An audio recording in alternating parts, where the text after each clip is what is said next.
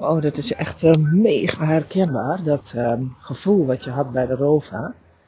Nou moet ik wel heel eerlijk zeggen, ik, ik ben daar laatst ook naartoe geweest, want ik had uh, ook wat uh, troep. ik heb laatst 7 uh, kuub weggemikt. en, maar er was natuurlijk nog wat.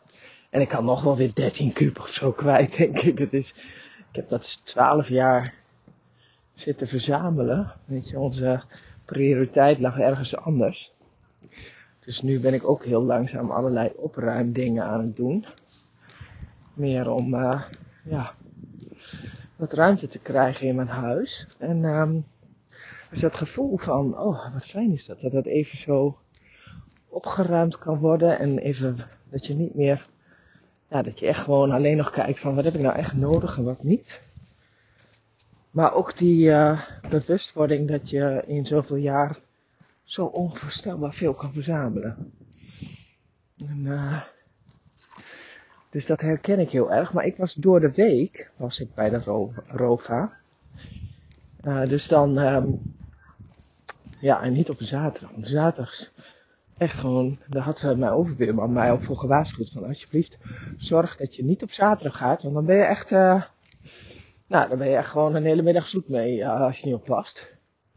Maar ik kwam daar dus al, zo ongeveer alleen. Ik was geloof nog één andere persoon, want ik was een keer door de week. En uh, dat was ook bizar, want er zat een vrouw achter dat loket. En ik dacht, ja, waar moet ik hier nou naar binnen? Ik vond het echt zo onvoorstelbaar onoverzichtelijk. Nou, dat zul je misschien niet herkennen, omdat je dan, als je met zoveel mensen bent, je gewoon achteraan kunt sluiten in de rij. Maar ik vond het heel onoverzichtelijk waar je naar binnen moest. Dus ik was al helemaal verkeerd gereden. En die vrouw was aan het zwijnen. En weet je, heb je wel eens van die handpoppen gezien? Die dan zo met die handen heel erg druk zijn. Nou, dat beeld. Weet je, van die, van die mensen die dan. Uh, dat is een pop waar dan twee echte handen onder zitten. Vroeger had je dat op de Duitse televisie heel vaak. Van Hallo Spencer, ik weet niet of je dat kent. Maar uh, er was dan zo'n pop. En uh, ja, die, die, het bovenlichaam en de kop was van, uh, van stof. En dan zaten daar twee handen in. En die gingen nog heel druk heen en weer. En dat beeld had ik toen ik die vrouw daar achter dat, uh, in achter dat loket heel erg zat. Zag, ja, wijzen en nee en ja. En ik kreeg een vinger. En nou ja, van alles kreeg ik. maar ik zeg, ja, ik snap niks van wat u bedoelt.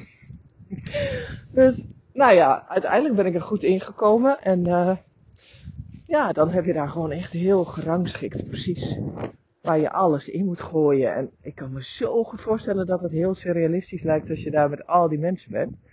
Dus uh, ja, ja, bijzonder. en herkenbaar. En uh, ja, wat betreft jouw Friese uitspraak van ik ben Drentse van oorsprong. En heel veel Fries kan ik toch redelijk goed verstaan, ook een heleboel niet. Maar uh, dit kon ik meteen verstaan en ik moest ook gelijk lachen toen je dat zei. Van die, uh, dat ze er alle kleine beetjes helpen en uh, zei het oude vrouwtje en toen piste ze in de zee. of plaste is het dan, hè? netjes gezien. Dus ja, heel grappig. Nee, ik vind het heel leuk, die oude uitspraken. En soms komt er zo in één keer eentje in mijn hoofd en dan ja, dan denk ik, oh god, wat grappig weer. Dan, waar komt dit nou weer vandaan? Ja, dus uh, dat had ik vanochtend tijdens de wandeling ook. En het is wel grappig dat we daar nu dan een soort van een uh, nieuwe rubriek. Drentse en Friese uitspraken. Doet u ook mee?